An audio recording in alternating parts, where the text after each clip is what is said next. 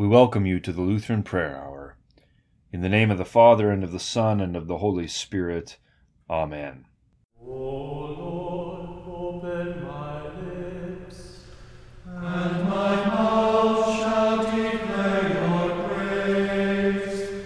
Glory be to the Father, and to the Son, and to the Holy Spirit, as it was in the beginning.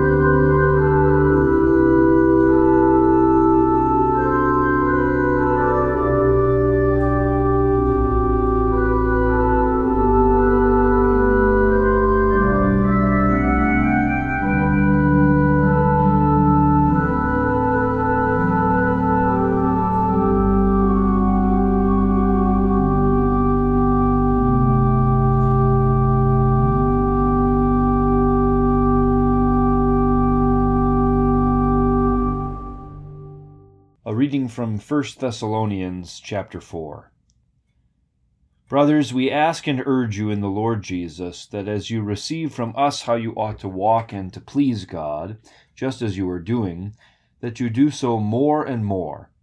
For you know what instructions we gave you through the Lord Jesus, for this is the will of God, your sanctification, that you abstain from sexual immorality, that each one of you know how to control his own body in holiness and honor, not in the passion of lust like the Gentiles, who do not know God, that no one transgress and wrong his brother in this matter, because the Lord is an avenger in all these things, as we told you beforehand and solemnly warned you.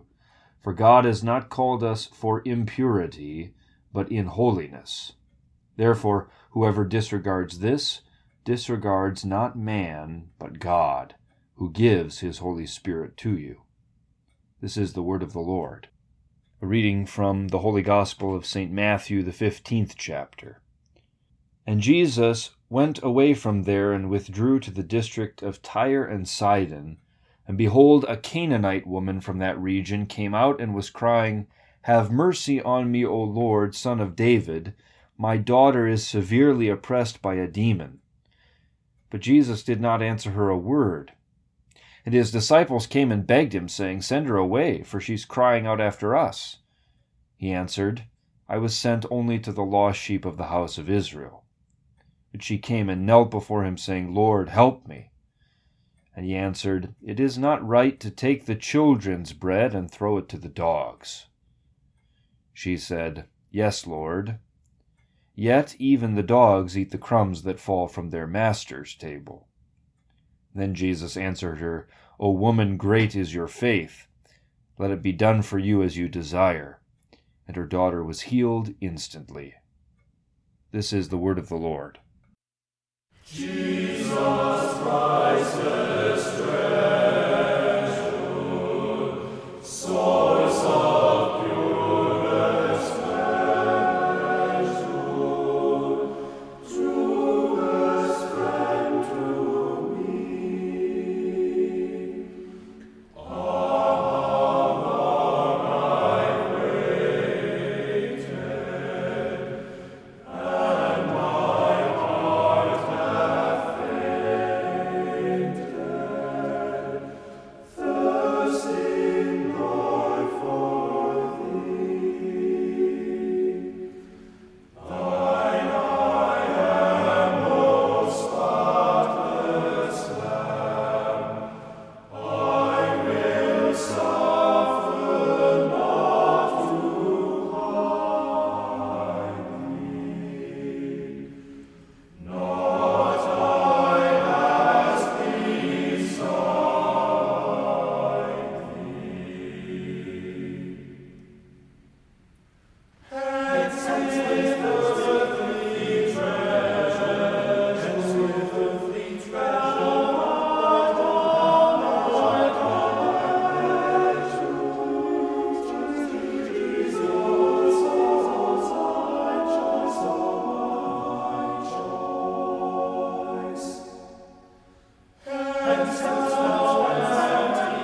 glory, and so empty glory comes me, and so joys in thy story, tainted, all drifted with thy most empty voice.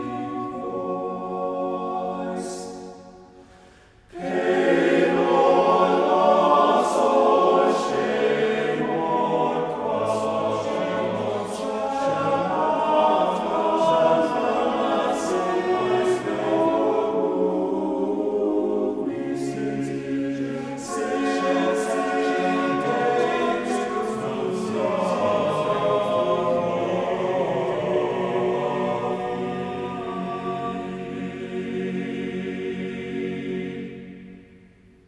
In the name of the Father, and of the Son, and of the Holy Spirit. Amen. Jacob wrestles literally with God. The Canaanite woman in today's gospel wrestled figuratively with Jesus. And we wish that we could wrestle free of Saint Paul in the epistle lesson from First Thessalonians, where he says, This is the will of God, your sanctification, which means that you abstain from sexual immorality, that each of you know how to control your own body in holiness and honor, and that no one transgress and wrong his brother in this matter, because the Lord is an avenger in all these things. God has not called us for impurity, but in holiness. And of course, the easy way to wrestle free is to blame the messenger. This is Paul, and he is so insensitive, so strict, so judging. We might as well just disregard Paul. Best way to avoid a bully is to walk away, right? Well, this is why verse eight of today's text cannot be left out. Here it is again. Whoever disregards this, disregards not man, but God, the same God who gives you his Holy Spirit. We struggle with Jesus' words today also. He says, I'm not sent to you, O Canaanite woman. And to our ears, it sounds like a bit of a racial slur when he adds in, it's not right to take the children's bread, that is Israel's Messiah, and throw him to the dogs, Gentiles like you. Well, actually, if you know the background to this story, it's far worse. The Canaanites, the people from Tyre and Sidon, the region north of Jerusalem on the coast of the Mediterranean, these people should not even exist, because God commanded Joshua and the generals of Israel to conquer the promised land, lock, stock, and barrel. Nobody was to be left alive. Every Canaanite man, woman, and child was to be eradicated. God ordered genocide. So would you follow through with his word? I suspect not. We have a way in our modern wisdom of thinking ourselves wiser than everyone who came before us. No surprise, that certainly includes God. We would be more charitable than he would. We would be less barbaric. We've long preferred the New Testament to the Old because we thought in our cursory reading that the Old Testament was nicer, the nicer Testament. Well, today's gospel reading certainly calls that into question, doesn't it? Here's Jesus himself telling this woman no. The disciples voice our opinion, don't they? They want Jesus to help her quickly, if not out of compassion, at least to keep her quiet. This is bad P R. But Jesus says no to them also, and we object to that. We don't want to follow through with Jesus' words. Well, Old Testament Israel didn't either, and they did not, in fact, slay the Canaanite peoples as God commanded. There was even D N A evidence found fairly recently that confirms that fact. Canaanite blood still exists to this day. And if you know something about the Canaanites, then you might not be so quick to spare them, because these are the kind of people who sacrificed their own children to their gods. They cut their bodies open gruesomely. Slavery, of course, was common, except without any of the limitations or compassion that God had commanded Israel to show to their servants, and no hope of freedom either.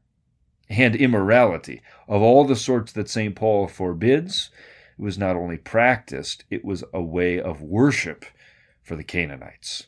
Marriage and family, that was a joke. Life was cheap to them. And God did not want Israel falling for any of that. He did not want Canaanite foolishness destroying the wisdom of a godly life. And he did not want Israelite men and women carried off through bad friends or unequal marriages, which would water down not their race, but their faith. All of the very things, in fact, which happened since Israel disobeyed God's command and let the Canaanites remain. Now, knowing all of this godlessness might help us gain a bit of perspective on why God would command the destruction of such a people for the sake of protecting his own people, from whom the offspring, that is, the promised Messiah, Jesus Christ, was to come. And when we hear that these Canaanite peoples worshipped immorality and despised marriage and considered life a cheap commodity, even to the point of mothers sacrificing their babies to advance their own happiness. Well, now perhaps we object to God's Old Testament judgments because we can see that it just as easily falls against us, against our advanced society, just as easily as it did against those wicked peoples as well. Lord, have mercy on us. The Roman Gentiles of the first century, Paul's time, were known for the very same sorts of practices as the ancient Canaanites, and also of our twenty-first century civilized America. So Saint Paul writes that all of the Christians are to continue to walk and to please God more and more properly as they were already doing, and yet he writes it sternly, as if he knew that many were not. The will of God has not changed since the days of the Canaanites. His will is that husband and wife be so fully joined to one another that no one else comes in between them. His will is that our bodies and our marriage beds be kept pure, not just during, but also before marriage. His will is that we learn to have self-control and not be brutish beasts and animals, the very thing the world insists that we are and accordingly encourages us to be. And as Hebrews chapter thirteen says, the marriage bed is to be kept pure and to be held in honor among all. Why? Because it is a public matter, not a private one, what two people are doing with their bodies. And marriage, a very public ceremony, makes that absolutely clear. Children as well make that absolutely clear. And that's true whether you're in a marriage or not. So, Saint Paul adds, let no one transgress or wrong his brother in this matter. It is a destructive influence to fellow Christians, married or unmarried, when someone, whether they're young or old, does not possess his or her vessel in honor and holiness. And the Lord, even if we don't have the fortitude to follow through with His word, the Lord is an avenger in these things. And those who disregard God's solemn warning are not being noble. They are not overcoming centuries of religious hang-up. They are giving in to millennia of paganism. Canaanite, Roman, it makes no difference. They're not standing up to a bully pastor or a bully apostle named Saint Paul. They are falling. They are falling just as Adam and Eve did in last Sunday's Old Testament reading. They are disregarding and rejecting God, the one who created them, the one who gave them paradise. And we now are disregarding and rejecting the God who gives us His Holy Spirit. Now that's a very loaded phrase, of course. The Lord gave you His Holy Spirit in your baptism. And by His word, He continues to impart this same Holy Spirit. But when you drive Him out, when you resist His work, when you tell Him to be quiet, you are saying no to salvation. You're putting yourself in great danger. You are searing your conscience against God's word so that it will no longer reach you, no longer accuse you, no longer have any effect on you at all. And that can only end in one place. A seared heart, likewise, against the forgiveness of those sins that you refuse to give up. Repent. Repent and believe the gospel. Repentance and faith wrestles. All of the readings today show that. Wrestles against our own sinful nature. And in so doing, it wrestles also with God, not to reject or overcome Him out of anger and self-righteousness, to get Him off our backs. No, but to overcome His wrath and to arrive at His mercy. It is like the humble wrestling of the Canaanite woman today, sticking to Christ with a singular prayer and confession, Lord, have mercy on me, help me, save me, sanctify me. And finally, catching Jesus in His own words laid out for us. A broken and heart, contrite heart, O God, you will not despise. And the woman caught Jesus in the word dog. Fine, I will be a dog who eats from the master's table, and that's who you are, my master. We, likewise, dear saints, catch God in Jesus Himself. We catch Him in the incredible fact that God has in Christ reconciled the world. That's prideful Jews as well as wicked Gentiles, all of us to Himself. And He is then in Christ, not counting our trespasses against us. If Christ has been offered up as the sacrifice for the world's sins, then my sins, which are many, must be included in that also. And so, we will come before Him and confess, amend our lives, and live from the confidence of His own promise that our sins are forgiven and that we are declared right, not by what we've done, but right by His own righteousness through His blood. Thus, when Saint Paul reminds us again with such a solemn warning as we have heard today, that we must not disregard God's commandments as if they were man's opinions. He asks and he urges us in the Lord Jesus as brothers, called by God in holiness. He addresses us, you and me, not as enemies, but as those baptized in the name of the Father and of the Son and of the Holy Spirit. He reminds us of what baptism indicates, that the old Adam in us, by daily contrition and repentance, must be drowned and die, and that the new man daily must emerge and arise to live before God in righteousness and purity. That is what the Holy Spirit does, sanctifies us, puts us to death in repentance, and raises us anew in faith continuously. There's a constant wrestling match, struggle against our flesh, subduing our sinful natures, drowning our old Adam. And it isn't going to happen apart from the Holy Spirit's work, and it can't be successful at all except by faith that receives God's promises. I have been crucified with Christ.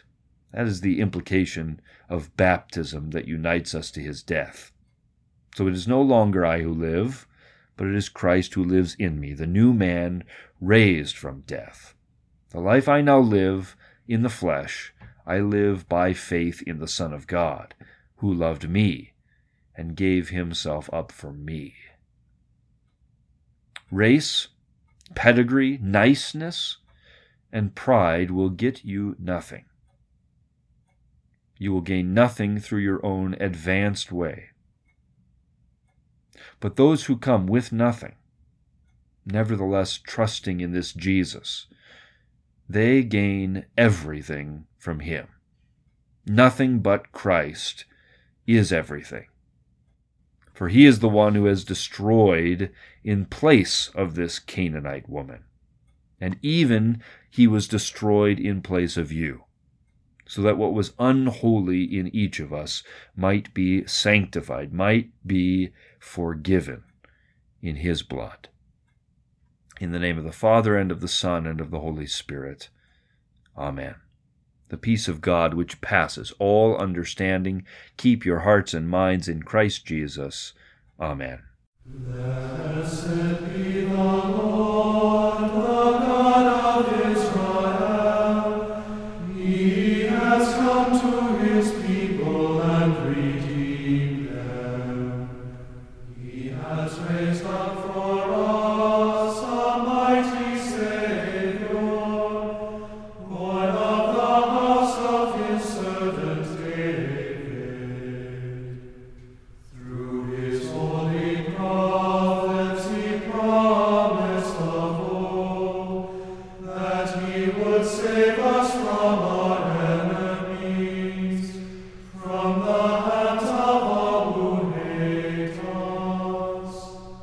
He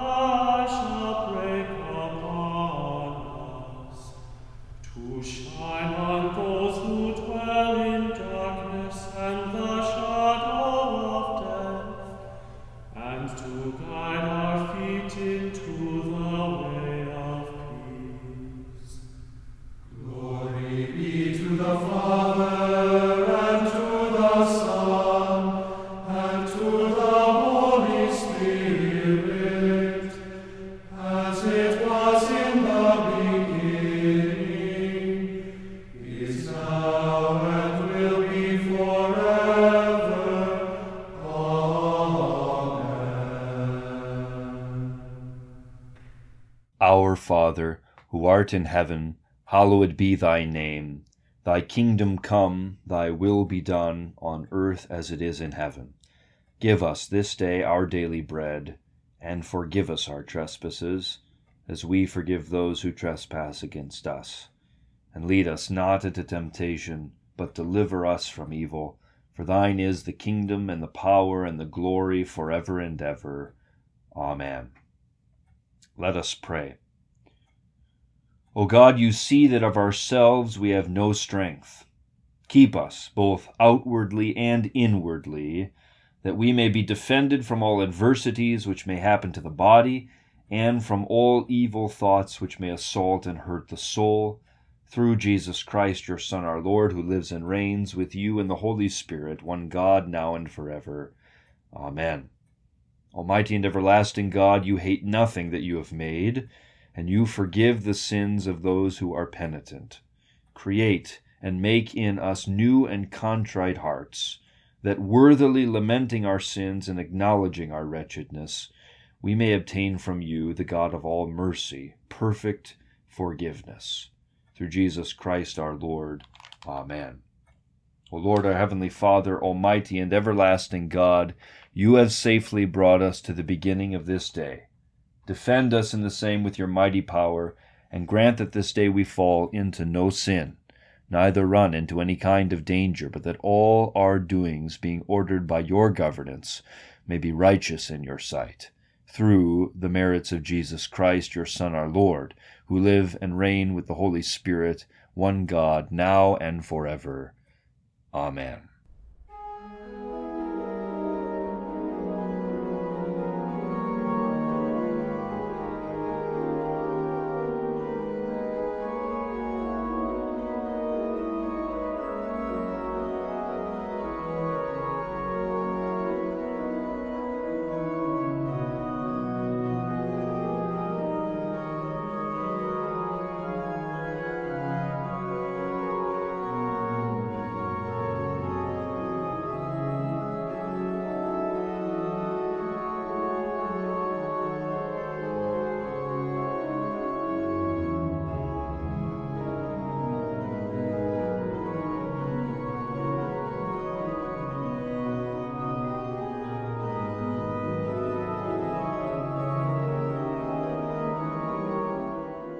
The Lutheran Prayer Hour is brought to you each Sunday morning by the Lutheran congregations of the Missouri Synod in Southeast North Dakota.